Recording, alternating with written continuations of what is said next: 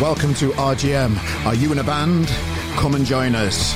Simply click on the RGM submission page, submit your music,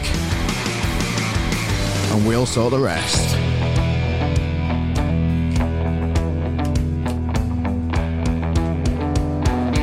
Ho, ho, ho.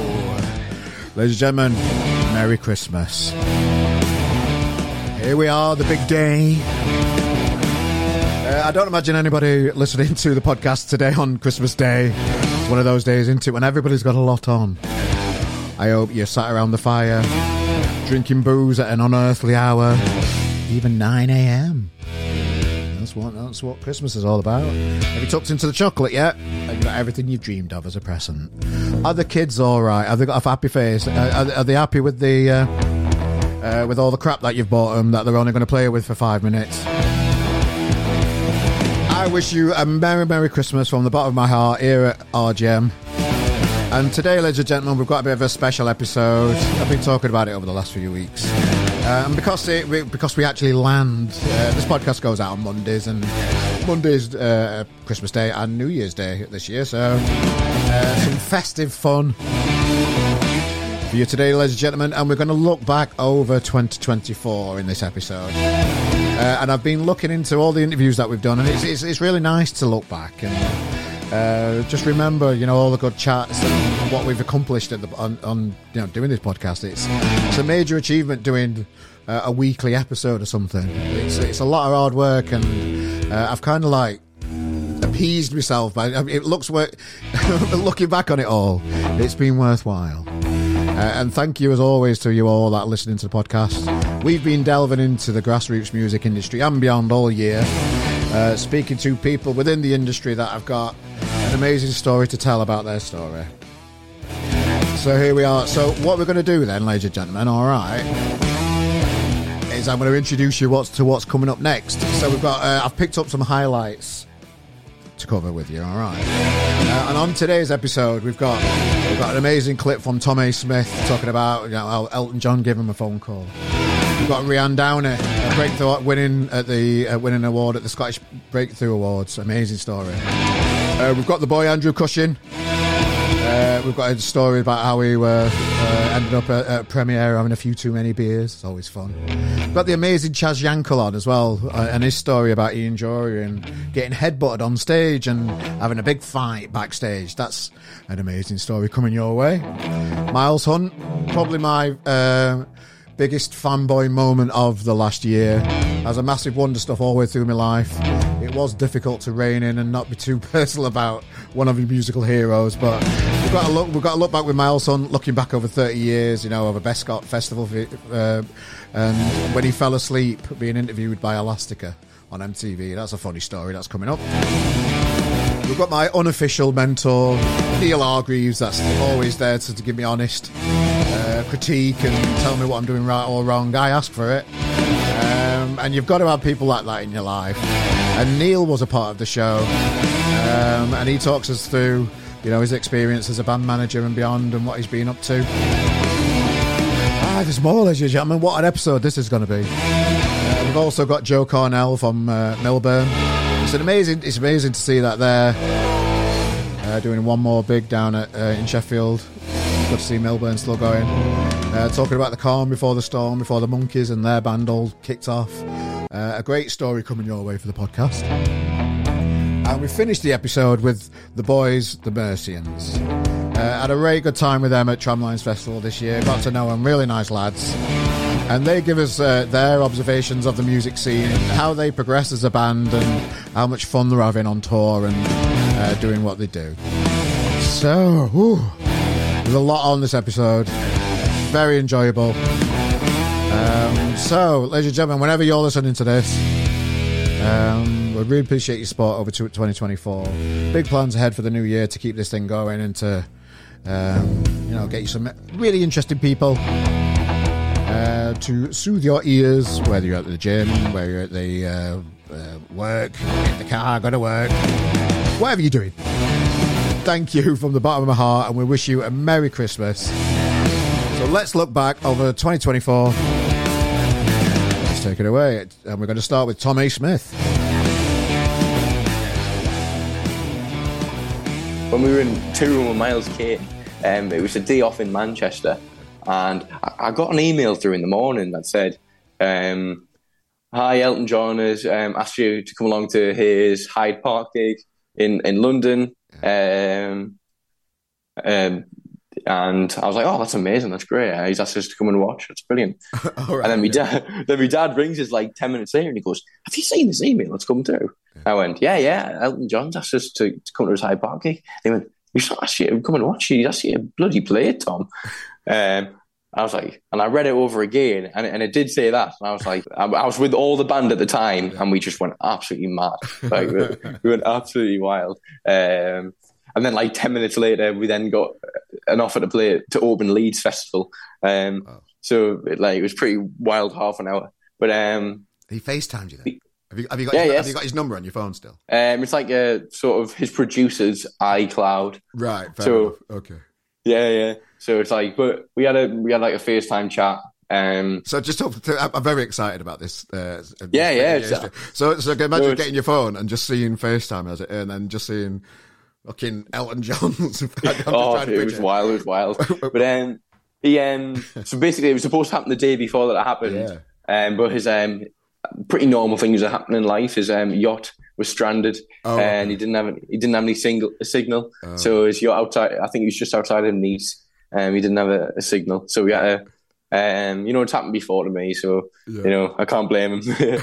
but he's um, yeah, I had to. We changed it to the next day, but I remember him opening up the call and he goes, "Hello, Tom. How are you?" I'm um, so excited to chat, and he, you know, he's he's there with his tinted red glasses, yeah. and he knows literally. I mean, he was in his full Elton John getup as well, nice. um, and so he um, he knew everything about me, what I had coming up, all my singles I put out so far, wow. um, everything I'd done, the gigs I'd done recently, and I was just uh, the um, the interview you can find it on uh, Apple Music, yeah. and it's like uh, you could just see that I'm just like in this total disbelief. anything is going on. I just look, yeah. I'm like stuttering out. I, I, don't know what to say because yeah. um, Elton John's in front of us. Um, but then I met him at Hyde Park in London, um, which was a great day out. You know, um, it was an amazing time. You know, I've still got my, I've got this big plaque on my bedroom wall that says Tom A. Smith, British Summertime Concerts, Hyde Park, Elton John. Um, you know, which is like me pride possession. Um, but yeah, it was it was a great day out, and the gig was amazing. I managed to meet him, and um, I went in with alongside Thomas Eden, um, and we um, we met him. And I remember at the time because um, we all had to wear face masks and all that because you know he's he's he's an old fella and he's got a, he's got a big tour to do. He doesn't want to be catching anything, and um, fair enough. But he didn't recognise who I was underneath it. Um, so I was sat directly next to him, like literally on the couch next to him. But for like 20 minutes, he kept on. Every 10 minutes, he'd go, "It's Tom Smith here. I want, I want to meet Tom. I want to meet Tom." um, and I, I went, uh, "Yeah, I'm here. Hello." Um, and he went, "Oh yes, hello." and then 10 minutes later, he'd say it again. Yeah. Uh, and then I pulled my mask down and said, oh, "I am here." And he and he was like, um, "We got a picture and all that." And um, wow. yeah, I mean, what a what a splashing down to earth person he is. Like he clearly loves his new music. Yeah, introduced yeah. us to his kids and everything like that.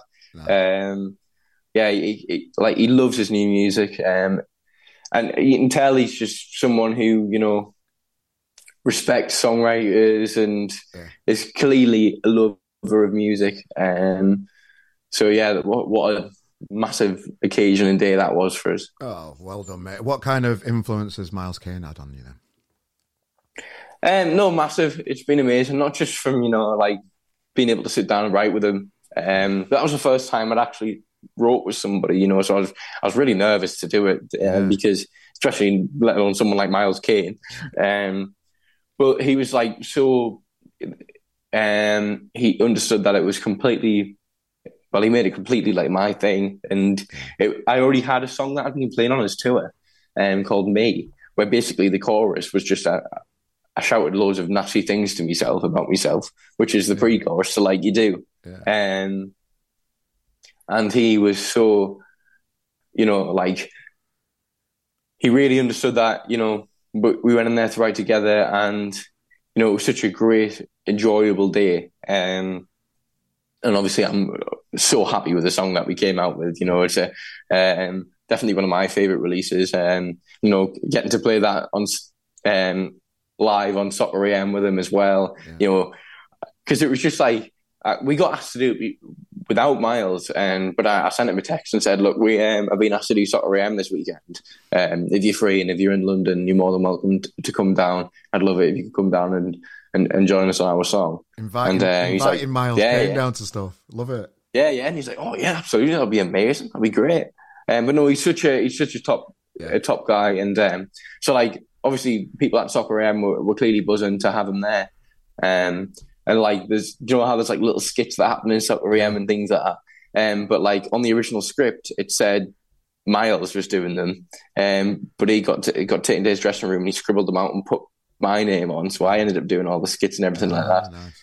Um, so he's clearly like it's amazing the, yeah. the support he's, he's given us. He, he, he's um, he's been brilliant, and um, obviously the tour at the time was a massive part for me. Just watching how he performs as a front man, yeah. um, was like you know massive for me. Seeing you know him putting the guitar down and just you know having such swagger on stage. Um, so yeah, he's um, no being dead supportive and a, a real massive part um, of my musical journey over the last year, I suppose. Um, but no, and I hope to keep working with them down the line as yeah. well. Um, I have done a bit more work in the studio with them, and happy with what, loving what we've got as well. Um, but hopefully a bit more as well. And yeah, he's um, it's, it's been great.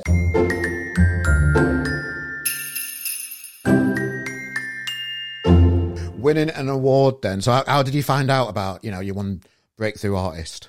uh, at the uh, Scottish Music Awards. How how did you find out about it? So my my um, manager phoned me to say you've been nominated for um, Breakthrough Artist um, of the Year at the Scottish Music Awards. Who else was and on then, the list then? Um, do you know? I don't. I don't actually.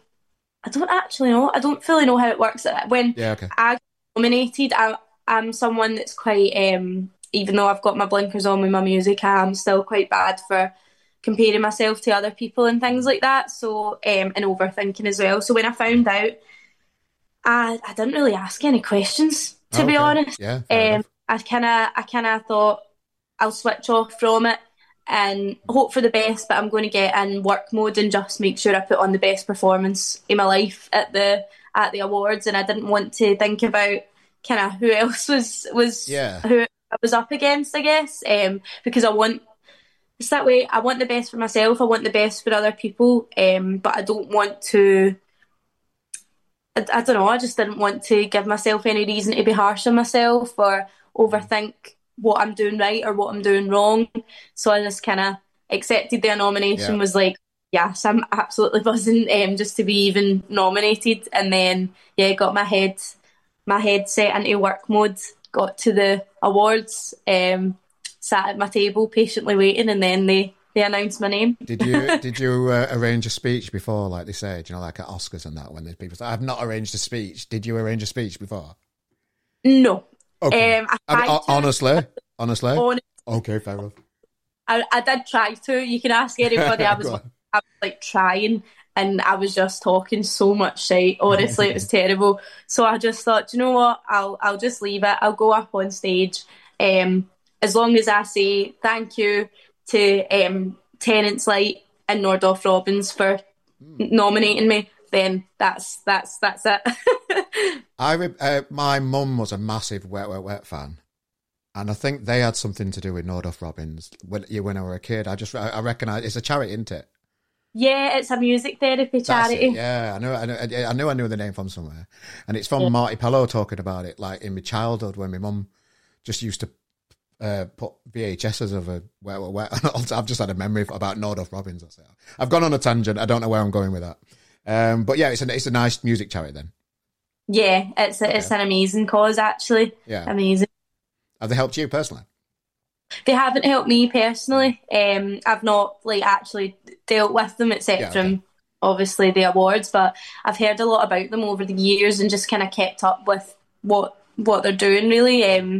because um, they provide they provide so much for the people in need and for new music as well, which is amazing. That's always good to hear. That's always good to hear. So when they announced your name, then did you go a bit mental? Yeah, so I just basically had to go up on stage. You're waiting at the side of the the stage um, to see what's happening, basically, because I was going to perform as well. Oh, okay, right. So what, what, with all, with I, all the other people up for the award, you're all stood together. Um, no, I think they might have been at their tables. Okay. I, I was there because I was going up to perform oh, after right, okay, the so right. after the oh, award. Okay, so I was sitting. Um, I had my in ears in, ready to go. My guitarist beside me, just yeah, so when they shouted my name, it was like, oh my god! And then it was just like, I went into a mode like, get up on the stage and don't fall, don't yes, fall. fall. and where do you keep the uh, the award now? Um, it's in my bedroom. It's on my on my nightstand right oh, next nice. to my bed, so I see it when I wake up every morning. you might need a bigger um, space at one point in your life. Do you, do you think that far ahead? Fingers crossed, you do, don't you? well, um, why not? It, yeah, you, you have to, don't you? Yeah. You need to you need to you need to envision it. Um, but yeah, I guess I guess I'll make wee jokes here and there, and I'll, I'll try to like put it out in the universe without sounding too big headed. But um, my my guitarist actually left his suit um, in in Liverpool when and didn't realise till we got to Glasgow. Oh, nice. Which was, um, yeah, that was a, that was a, a sad one for him. Um, it's, it's, usually the drummer I, or the bass player that does stuff like that. In my I don't, I don't know why that is. I don't know. I don't know. I feel like um, drummers are quite punctual because they're very, they're very. Okay. They they hold us all together. The rhythm yeah. section, don't they? I guess so.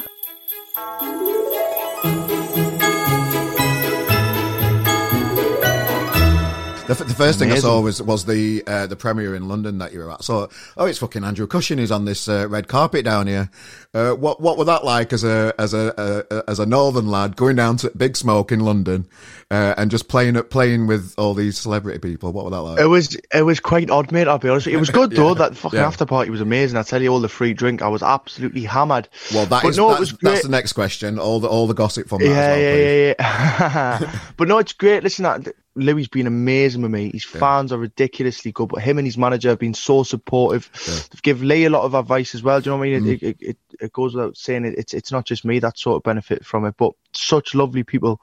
Um, so so grateful that they've allowed me to come on tour with them. Okay, so really really looking forward to it. And his fans are amazing as well. But anyway, the red carpet. Yes. So obviously I'm fucking trying to kick the vapes in, right? As you can probably read by the Twitter every Saturday when I kind of breathe on a Sunday morning and I thought it would be quite funny. In hindsight, I looked a bit of a dick because I was walking around the red carpet, sitting smoking a vape, and it said, "Well, you got fucking, you know, proper celebrities coming on after you," and I'm walking around with a fucking health bar. that cost us about twenty-seven pound in the shop, fucking Leicester Square. Uh, but no, it was great. I decided to wear a bright green jacket so that everybody could see us, and it was good. It was really, really good. It was, it was my first red carpet.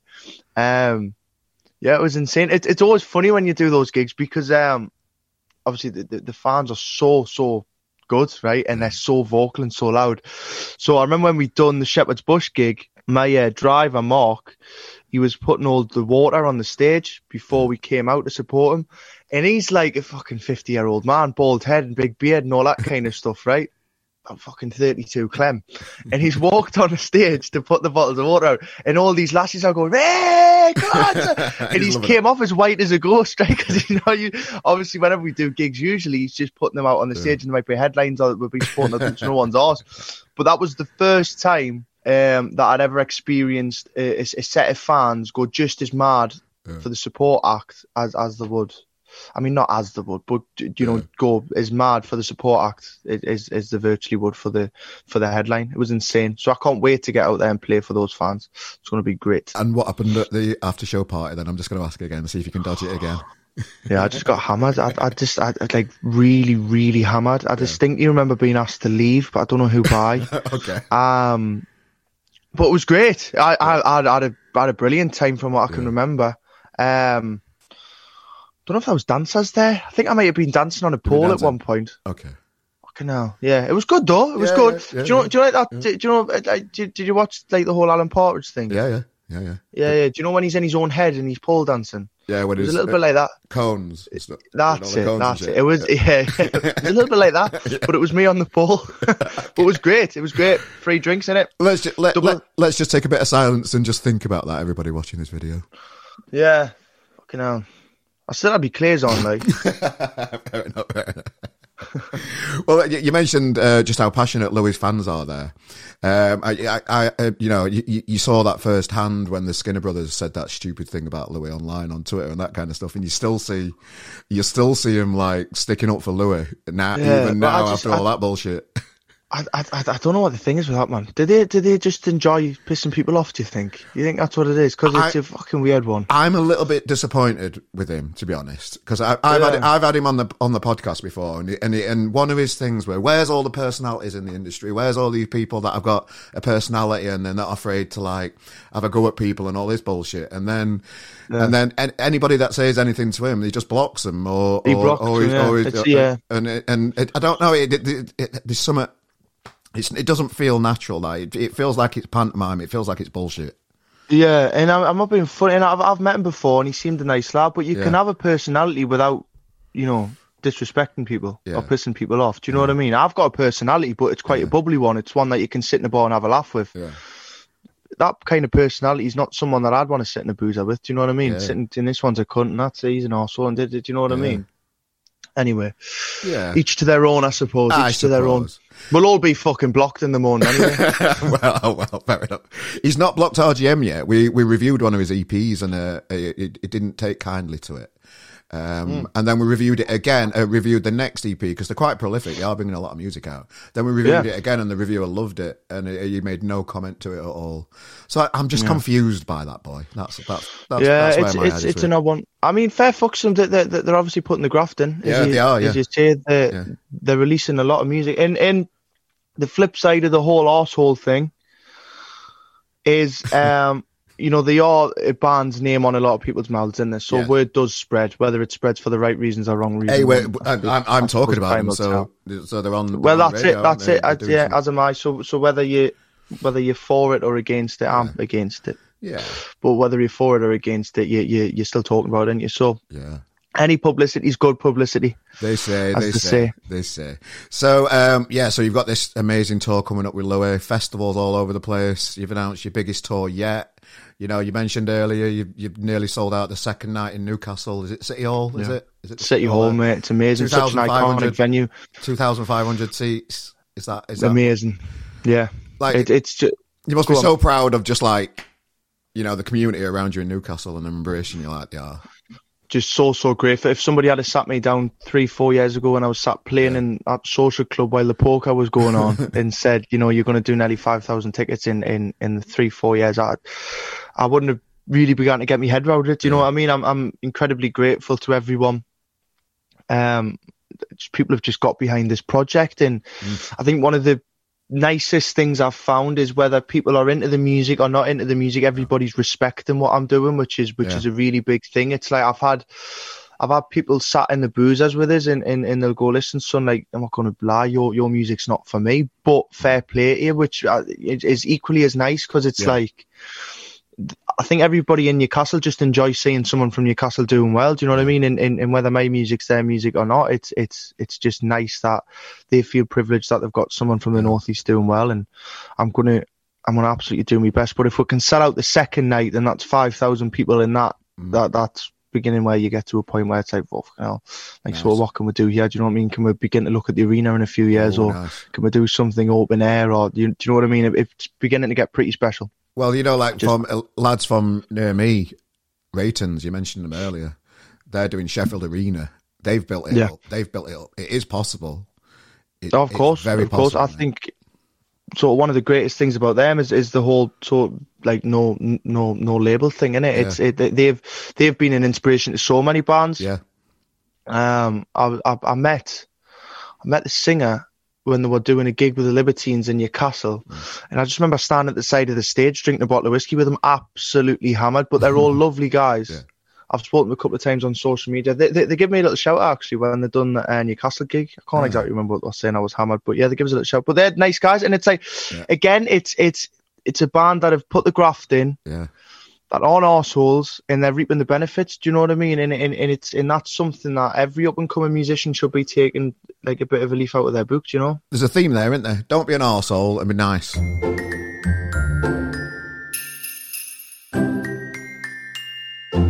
How, how was it in the band with Ian, um, just in general? Well, Ian was a mixed blessing. yeah. Genius. Um, he was 10 years older than me. Mm. I'm 71 now, so he would be 81 today yeah. if he was still on this planet. Yeah. Uh, um, yeah. You know, he was he was very different. One on one, very very sweet. You know, um, uh, he, I do, and I, know, you've asked me, so I'm going to be honest. Mm.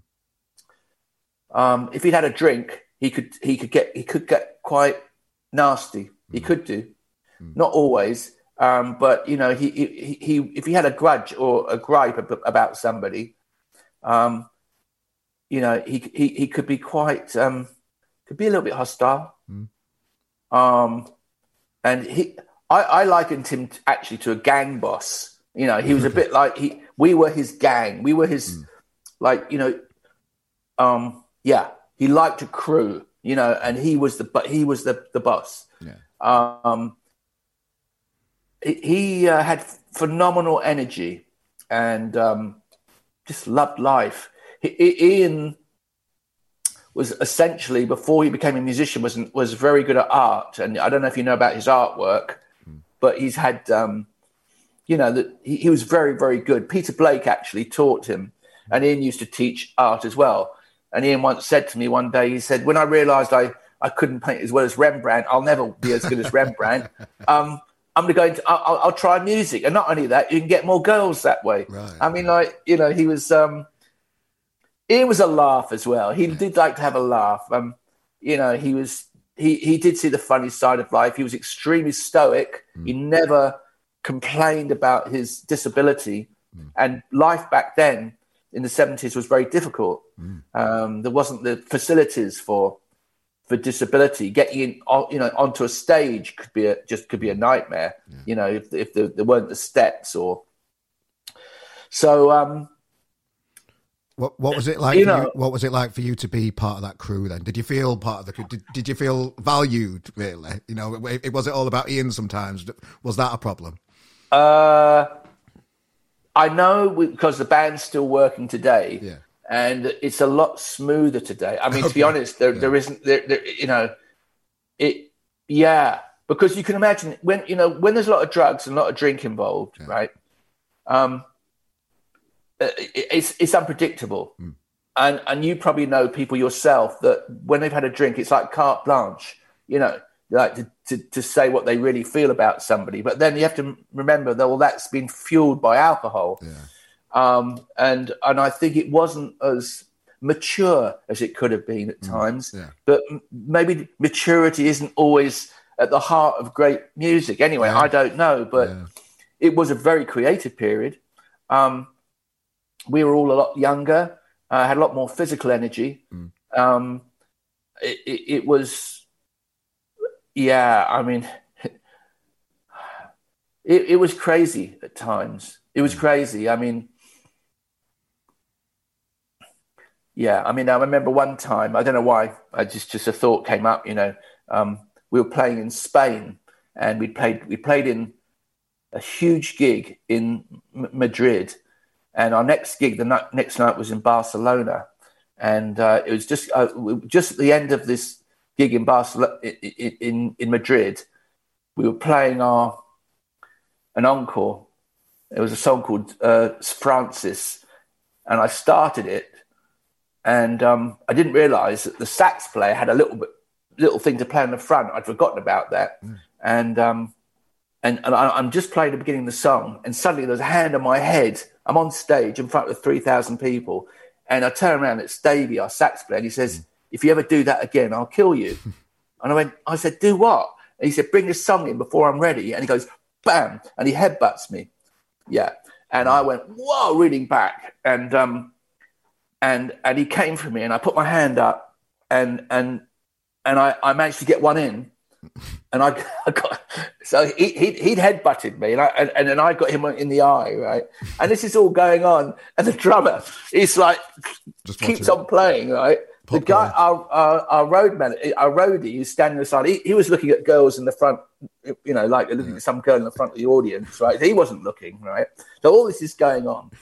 Finally, somebody sees there's a big fight going on on the keyboard rostrum, right?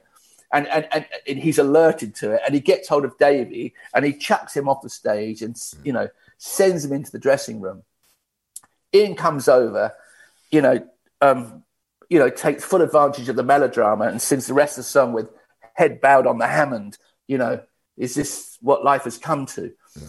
And um, and that was just, you know, when when when you're in. And, and, okay, so what happens next? I go into the dressing room, and I think it's the law of the jungle at that point. You know, our roadie who who who you know who had a, an illustrious past. He said, "Go on, Chaz. The thing now is you go in, just you and him." He held the rest of the band back, and I went in there into, into the dressing room where Davey was, and um, Davey was apologetic, but you know he lost his rag. You know, too much sun, um, which he uh, you know he was a, you know he he'd lost his rag. I mean, we'd all been in a, this little bubble and and you know, and that was just one example of um, how things could go nutty. Yeah, yeah. Well, that, um, thanks for sharing that with me. I just enjoy. I always enjoy those type of rock and roll historic stories. It's just.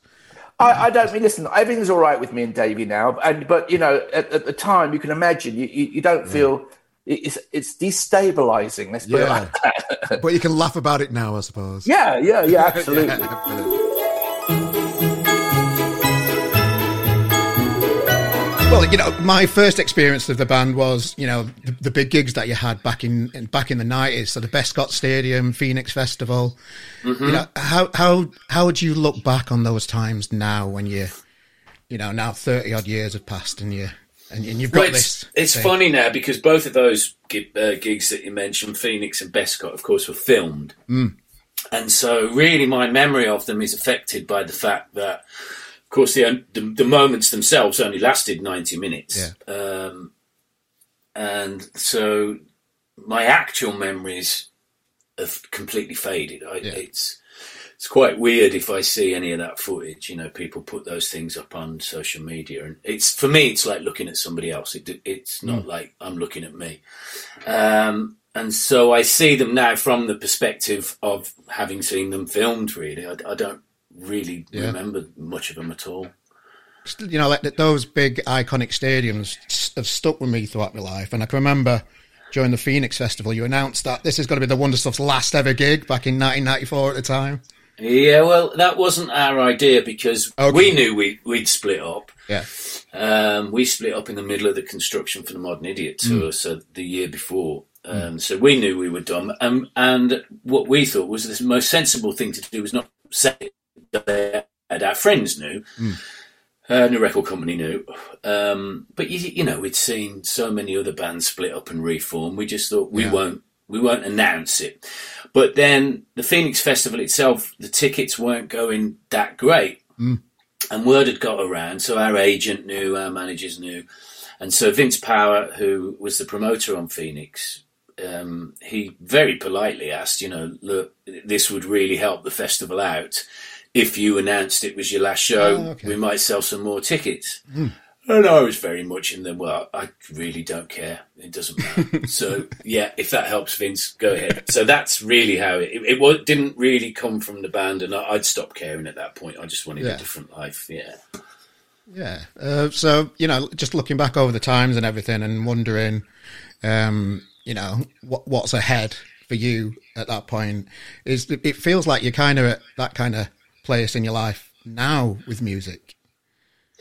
Uh, yeah, I suppose I am. Yeah, for the second time, I want to make some changes. Yeah. Um, I think back then, I I knew that I, I, still wanted to pursue music in one form or another. Whether I would go mm. into production, whether I would form another band. Uh, I sort of did both. Um, but straight away after Phoenix, I'd been offered a job at um, MTV Europe. I was going to say, yeah, because you, you turned up on MTV with no hair, and everybody's like, yeah. double taking. Is that is that really Miles on? Yeah, it is. Yeah, it, yeah. So I knew the people there quite well because I lived yeah. around the corner from the office mm. and the studios, and I'd been in the, the, MTV Europe had been incredibly supportive on, particularly on the fourth Wonder Stuff album, Construction. Mm. So I seemed like I was in there all the time anyway. And Paul King, uh, he resigned from the 120 Minutes job to go over to VH1 and Catalina, the producer, who I'd sort of got a little bit friendly with, she said, Would you be interested? And at first, it wasn't anything I was interested in, but I was like, ah, Okay, I'll go for a, I won't get the job, I'll, I'll, I'll go for the screen test. And, and they offered it me like a few days later, and I'm like, Oh, shit. So, a real butterfly in the stomach moment which I thought was healthy because I never, I used to get anxious about going on stage with the Wonder Stuff. I still do, but I'm not nervous. Like I'm, I'm not in fear that something is going to go wrong because mm. I completely trusted in the other members of the band. I thought, I, I always thought we were well rehearsed enough to have the audacity to go on stage. uh, so I was never nervous, but there was a certain anxiety that, that would come with it. Um, but once I started thinking, am I really going to do this MTV job? I actually got very, very nervous about it. And yeah. I thought, well, I think that's a good thing.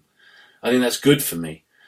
Um, so, so let's plow ahead. So I did it. Um, I really enjoyed uh, working with the people at MTV. Mm. I never ever got comfortable in front of the camera. I, I was hoping I would, it, but I did it for over a year and I never did. I, I, that nervousness always stayed there. And once I'm in a nervous state of mind, I can't I can't hold on to information. So if I'm um, interviewing a, a, band or an artist, um, particularly if it's a band and an art. If it's a band and an artist that I love, mm. the information stays in there. Yeah. But if it's well, in the case of point of things like I know Elastica, and I, I just you know I, I I've got a terrible story about my Elastica interview. I fell asleep during yeah. the interview. Go on, let's re- kick back. Let's get into this one. Absolutely true. and Poor Justine Frischmann is horrified. I mean, I was incredibly hungover. and I just had no interest in the band. There was nothing about yeah. them that I thought was remotely interesting. And, and, so she's answering one of my piss poor questions, and I nodded off. Yeah. So that wasn't good. Um, and I suppose I was always nervous of, you know, I'd been in a band, so I knew what a gang mentality was to deal mm. with, and I was very much on my own. Um, so yeah, ne- i never got. I'm actually feeling quite jittery about even thinking about it. But, oh, yeah. Um, so yeah, I um, I was disappointed that I didn't take to it better. They, they wanted me to stay. Yeah, and they were pleased with me. Uh, but yeah, I couldn't. I, I, just thought I can't live like this. I'm a fucking nervous wreck all the time.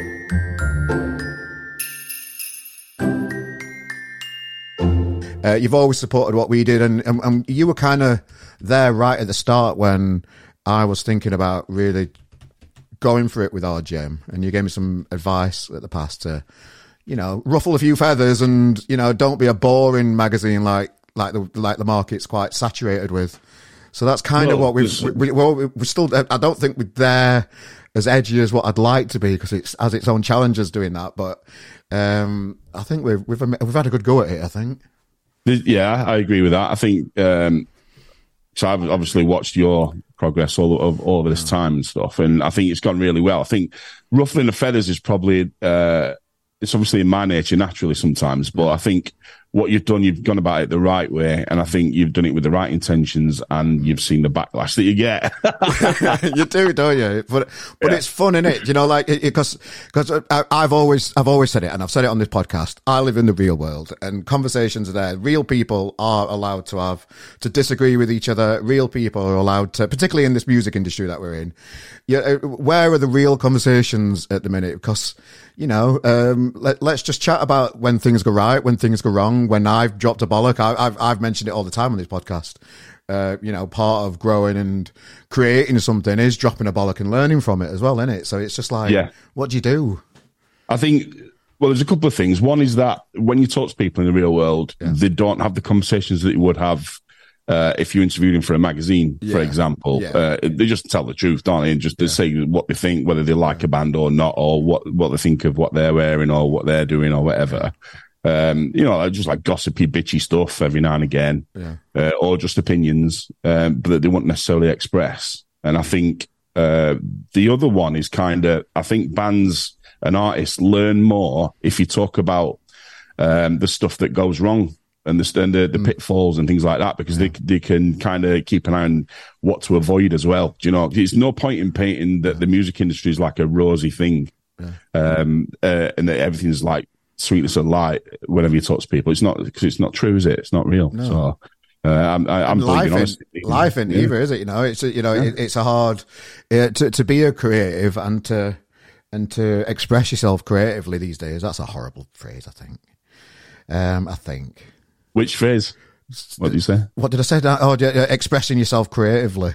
Sounds a bit yeah, so fair enough. Is that all right? Yeah. yeah. yeah. So it, it, has its own challenges, and you know, it doesn't necessarily earn you money to be able to do it, you know, full time, does it? As well, sometimes, which is annoying to some people and me. I think I think a lot of bands and artists would be surprised about the level that you have to achieve before you do uh, manage to make any money out of it. Because I think I think there's you know, I've I've known bands that have charted, bands that have uh, done national tours and even played in Europe and stuff that still have jobs, you know, yeah. and still shoveling money into the band. Mm. Um, so I think um, there's there's kind of a lack of uh, not reality or real information, but there's a lack of like knowledge and information sometimes about what level you have to be at before it turns into a profit making thing. Because like one thing every musician will say to you is that they want to be able to do this for a living. Uh, which is like that. Obviously, that's the target. That's the goal for a lot of musicians because that's what they want to do because they love making the music, which is the important bit. Um, but to get there, wow, it's a, that's a long road that is, and is, and you have to really do well to get to that point. You know.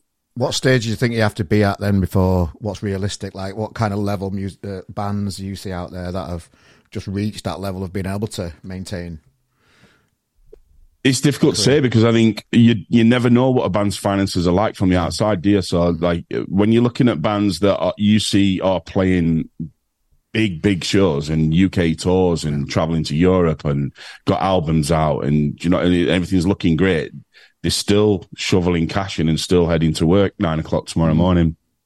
That's mad, isn't it? It's mad, isn't it? Yeah, it is. Yeah, and I think what what would really help is if you could like I'm a tour manager, so I get to see all the uh, everything to do with like touring. Um, I'm a band manager, so I see everything financials with bands. Yeah. It would be really interesting if there could be some kind of uh, website that just splatters on it like the the financial breakdowns of how a band's doing on a tour and uh, on an album campaign mm. and just on a day to day basis, so that ba- so that bands up and coming still have that ambition to be able to make it for a living, but are still a little bit or a little bit more aware of uh, what level you have to get to and what you have to do mm. to to make that kind of cash and that kind of money. So I presume every band's obviously got their own deal, aren't they? And and, yeah. you never hear what a band deal is. So there, there must be that. It must be massive discrepancies in what bands get from certain record labels or throughout the yeah. whole industry. There, there, there won't be a yeah there, there, won't be a chart that yeah. says at this stage you get this, it's this, this stage you get this. It's it's however no. greed, greed. Uh, it's I, I, suppose in a way it's how much can the record company get away with. I suppose. But it's, it's well, there's the. I can't say too much, but like I've been dealing with one very toxic relationship with a record label, and yeah. like the financials are a right mess. Mm. Uh, and then another record label, like a smaller one, uh, where it's like absolutely fantastic, but they don't have the the umph and the power to be able to, you know, uh, push the band out further. So swings and roundabouts. But I guess what I was trying to say out is that, and one example of this is like with the merch fees. Uh, you know that like when you go to I don't know uh, O2 academies or yeah. bigger bigger shows and stuff, and they start wanting to take 25% plus VAT off your merch, yeah. off your merch sales.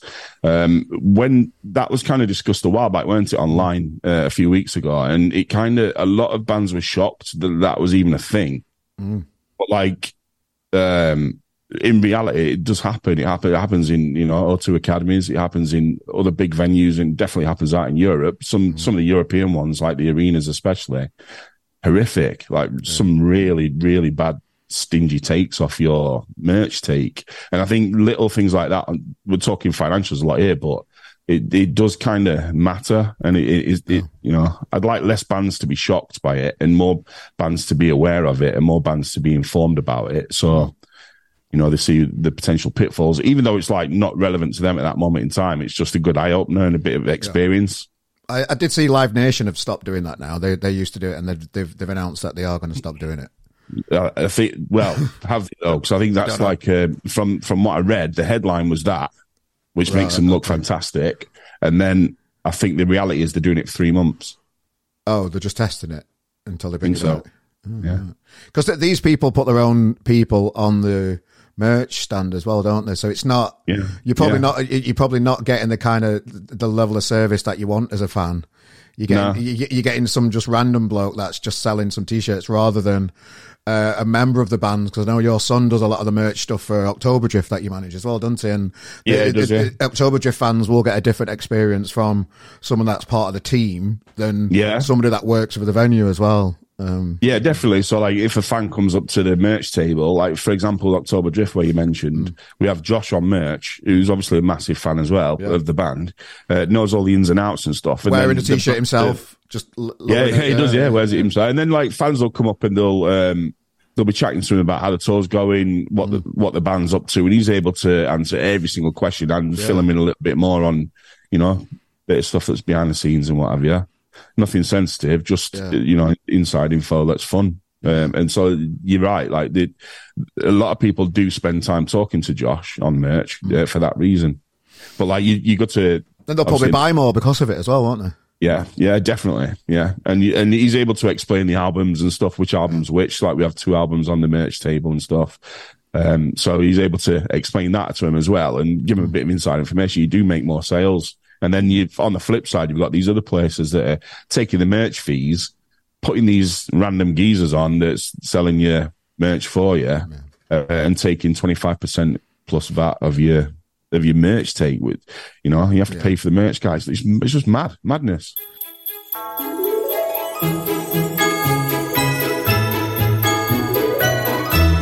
Obviously, this is like the calm before the storm, isn't yeah. it? But it, it just felt like there were loads of old people doing stuff and that's coming yeah. that's because i was that's because i was 14 15 so yeah. everybody over the age of 22 was old um, to me. And and i i attribute a lot of that era's success to obviously there's loads of respect now for these guys and and rightly so but i i couldn't give a shit about pulp when i was growing up. I was like anti-pulp. I saw this bloke who i think you know i've now grown to realize is an incredible frontman an incredible person and, and songwriter. But I saw Jarvis Cocker as what's he poncing around up there for? Like, they were just like anti yeah. where I was from in the city, what I did, what, the friends I surrounded myself with, yeah. wrongly. But mm. what it did do is it gave us a bit of a fire to mm. do something for ourselves. Yeah. And I think in the wake of the Monkeys and the, the New Yorkshire thing and all those bands that came with it, I think a lot of the younger bands have made the mistake of just trying to do what we did. Yeah. Um, if I'm a new band coming from Sheffield, I, I I don't play a guitar pretty much, or I really change what we're about because you're never going to be able to recreate what happened, you know, b- between 2003 and 2006 in this city. It mm. was incredible. Yeah. Um, so you've kind of got to do your own thing. Um, so we, I think we were trying to be anti Pulp, definitely anti Def Leppard, definitely mm. not Human League or yeah. Heaven Seventeen or any of that. Yeah. Um, now I'd bloody love to do it. Yeah. Um, but I think that that get that set us apart a bit and, and made us made us feel young and different. Um, yeah, I think have answered your question? Yeah, no, that, that's great. And uh, yeah, just to, you're just talking about what Sheffield like around you. Um, perfect. The, yeah, uh, yeah. So it, yeah. it, seemed to be like people in bands were a lot older than us, mm. um, and they didn't. We didn't feel like they represented us. And then fast forward eighteen months, and then the world turned on its head. When was the first time that you started to realise that oh, we've got some traction here uh, as a band? And you start, you know, you you, you mentioned yourself, you you whittled down the cover songs. Um, the crowds kept coming. It felt like you know you were doing your own stuff, and they weren't just here to. Yeah. It weren't just family and friends coming to see you. There were more people coming to see you. How how did that feel as a band to start thinking? You know, there's there's something in it here. We've got we've got some a little bit of traction here. It's starting. I'd say like to any aspiring artist or band. Hmm the first the moment you get someone stood in front of you who you don't know mm. singing your song back to you it's it's like it's the start of the addiction for me mm. um, because that gave me a, a real like yeah. buzz i couldn't you know i couldn't believe how something i'd been a part of had an effect on someone to sing those words because you think yeah. about it you've got to either be like pretty drunk yeah. or really into something as a, I would say, a northern man to, to go and stand in a room and then and, and give give your heart to something. Does that make sense? Yeah. Um, yeah. Don't want to sound like a luddite or a Neanderthal, but I think it's there's some truth in that. Yeah. Like if I go and commit and, and sing my heart out to something, I've got to, I've got to bloody love it, or it's three in the morning. Do you know what I mean? yeah. Um. So yeah, that moment where someone, some stranger, stood on this, this front row that I'd never met, yeah. Singing, singing my words or our words back to us, it, that became a bit of a looking back, a bit of a drug and I wanted to play in bigger rooms in front of more people and write some more songs. Where was it? then was it like Grapes, Boardwalky type of place? It would have been Grapes and Boardwalk. Yeah, yeah. they they were the first haunts for everybody who um, was young enough to miss the upstairs room in the Grapes. You missed a trick there because yeah. we don't have we don't have those rooms anymore. I don't think. Um, well, I, am saying this. Um, venues across the city will be screaming at me. Um, so that's probably false what I've just said, but I don't know. There was just something magical about the grapes, and obviously it's nostalgia for me, and it's me looking back. But to have a boozer downstairs mm. and a little room with a with a venue upstairs, and it's where Milburn played the first gigs. It's where yeah. Monkeys played the first gigs. We did a couple of gigs together up there. Yeah. Um, yeah, just pretty special, and obviously shout out to the boardwalk as well, which was integral mm. to to bringing all these bands on that you that you now know. Well, I, I remember playing the grapes many times on a, with Ash, the sound guy, just yeah, telling yeah, us yeah. that everything sounded wrong. yeah, he wasn't a happy chap, was he? you were funny. Um, yeah, but he was one of those guys, and you have it, don't you? You will have it in every music scene. Oh yeah, he once went on tour with whatever, you know, who supported yeah. U2's dog or something. I don't know. And and as as kids, you're like, oh my god, he knows what he's doing. When in actual fact, did he? You know, none of us did, and that's fine.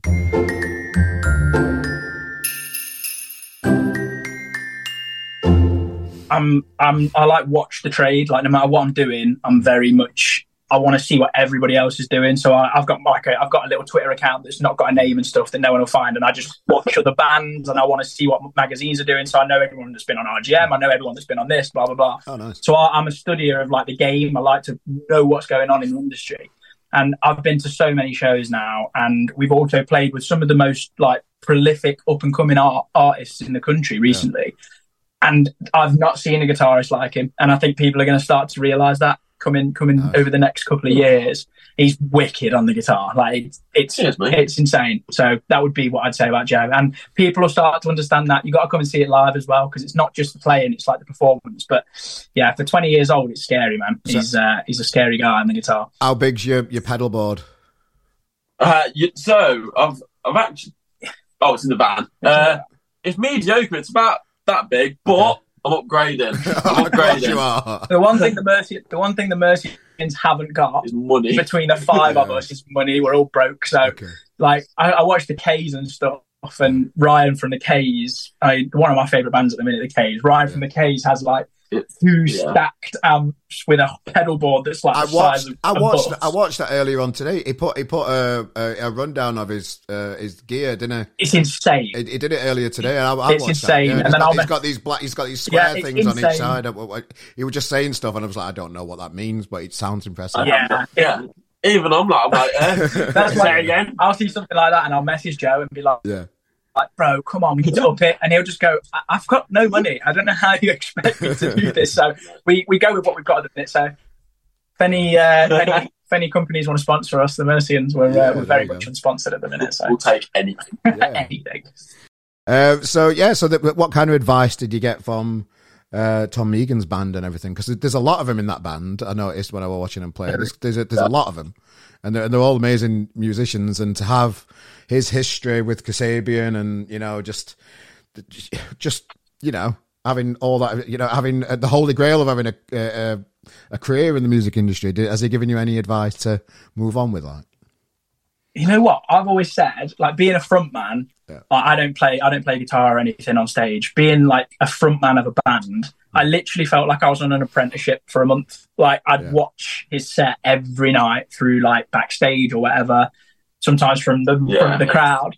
I'd watch him and I'd just learn from him. And don't get me wrong, he's he and his team were amazing, oh, and yeah. you know they, they really believe in what we're doing, and they you know they've said that we think you're gonna you're gonna do do really good things with like your mannerisms and yeah. stuff because it's not just about how you play on stage, right? It's yeah. about how you're approachable and stuff. And we we tried to keep the best relationship with them, and they were all absolutely amazing. But although he said so many nice things, he didn't have to say anything. I could just watch him every night, and by the end of the tour I was a different person on yeah. stage. Like I've become a completely different person on stage. Um, because he, he, he don't mess about, does he? He's, he's, proper jumping about and nearly falling hey, off, nearly falling, and just like risking it and he's an jumping on speakers. Yeah, he's yeah. like full of full of like just energy, yeah. mate. He's he's unbelievable. He's one of the best. He's the best frontman I've ever witnessed oh, yeah. first first hand. You know, like you think of like great frontmans, you think of like Freddie Mercury's and stuff, and when you think of like modern day, the last 20 years, you obviously got like your Liam Gallagher. I think Tom Meighan's right up there because yeah. Sabian were absolutely wow. And mm.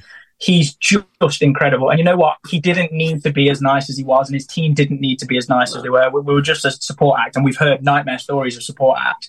They were the most like just like the most welcoming yeah. people all the way from yeah. from Tom all the way to to the light guy to the to the guy that does the to the guy that brings in the delay with the clip yeah, on the sound. Like all of their they're meticulously like they're a, they're a unit, but at the same time they've always got time to say hello to you, always comment on something you're wearing or what an experience, man. I'll oh, always be grateful. Just and he's just the most down to earth guy, right? He's done everything. He's headline Glastonbury, headline Reading, Leeds, you know, all of this. Jools Holland, he's played it how many times, and he was just so down to earth. And he just liked to talk to you about the chippy that was down the road and things yeah. like that. Mm. It, it, still baffles me. All of it still baffles me.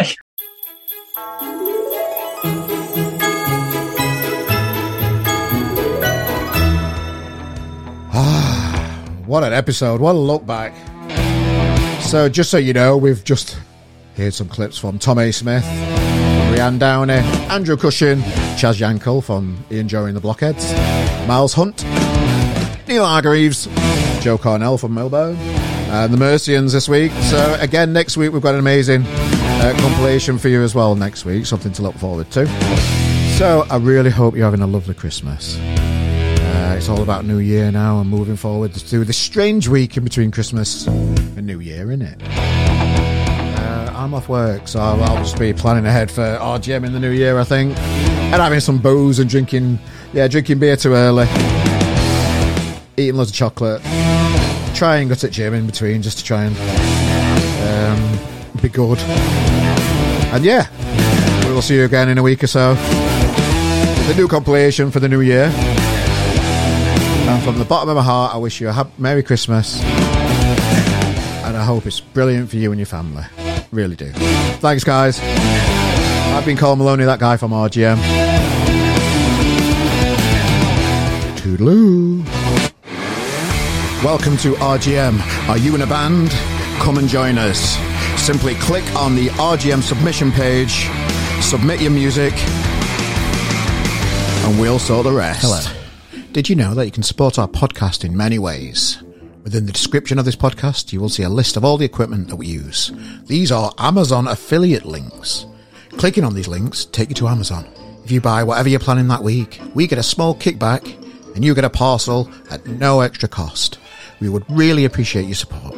Or you can just go old school and donate a pound or whatever you feel is appropriate in there. Please subscribe, tell a friend about our show, and thank you for your support, and we'll see you next week.